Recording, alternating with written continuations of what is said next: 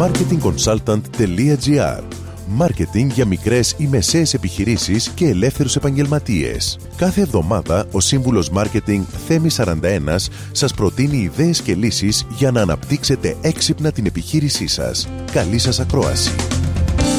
Γεια σας. Σήμερα θα επικεντρωθώ στα λάθη που συνήθως εμφανίζουν τα διοικητικά στελέχη μιας επιχείρησης και στέκονται εμπόδιο στη σωστή και ομαλή λειτουργία και ανάπτυξη επιχείρησης. Ο εγωισμός είναι ένα πολύ συνηθισμένο χαρακτηριστικό του ατόμου που έχει καταφέρει πολλά και έχει δουλέψει σκληρά για να φτάσει εκεί που είναι. Αυτό από μόνο του είναι ένα μεγάλο εμπόδιο για μια ομάδα συνεργατών σε μια επιχείρηση όπου έχουν φρέσκες ιδέες αλλά δεν τους δίνεται η δυνατότητα να τις εκφράσουν. Ένα διοικητικό στέλεχος πρέπει να ακούει τον παλμό των εργαζομένων του και να σέβεται την άποψή τους ζητώντας πάντα τις απόψεις τους με κάθε ευκαιρία.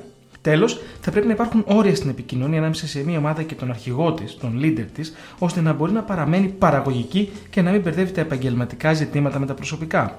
Με αυτό, σας δίνω ραντεβού την επόμενη εβδομάδα με νέες ιδέες και προτάσεις marketing για την επιχείρησή σας. Καλή εβδομάδα.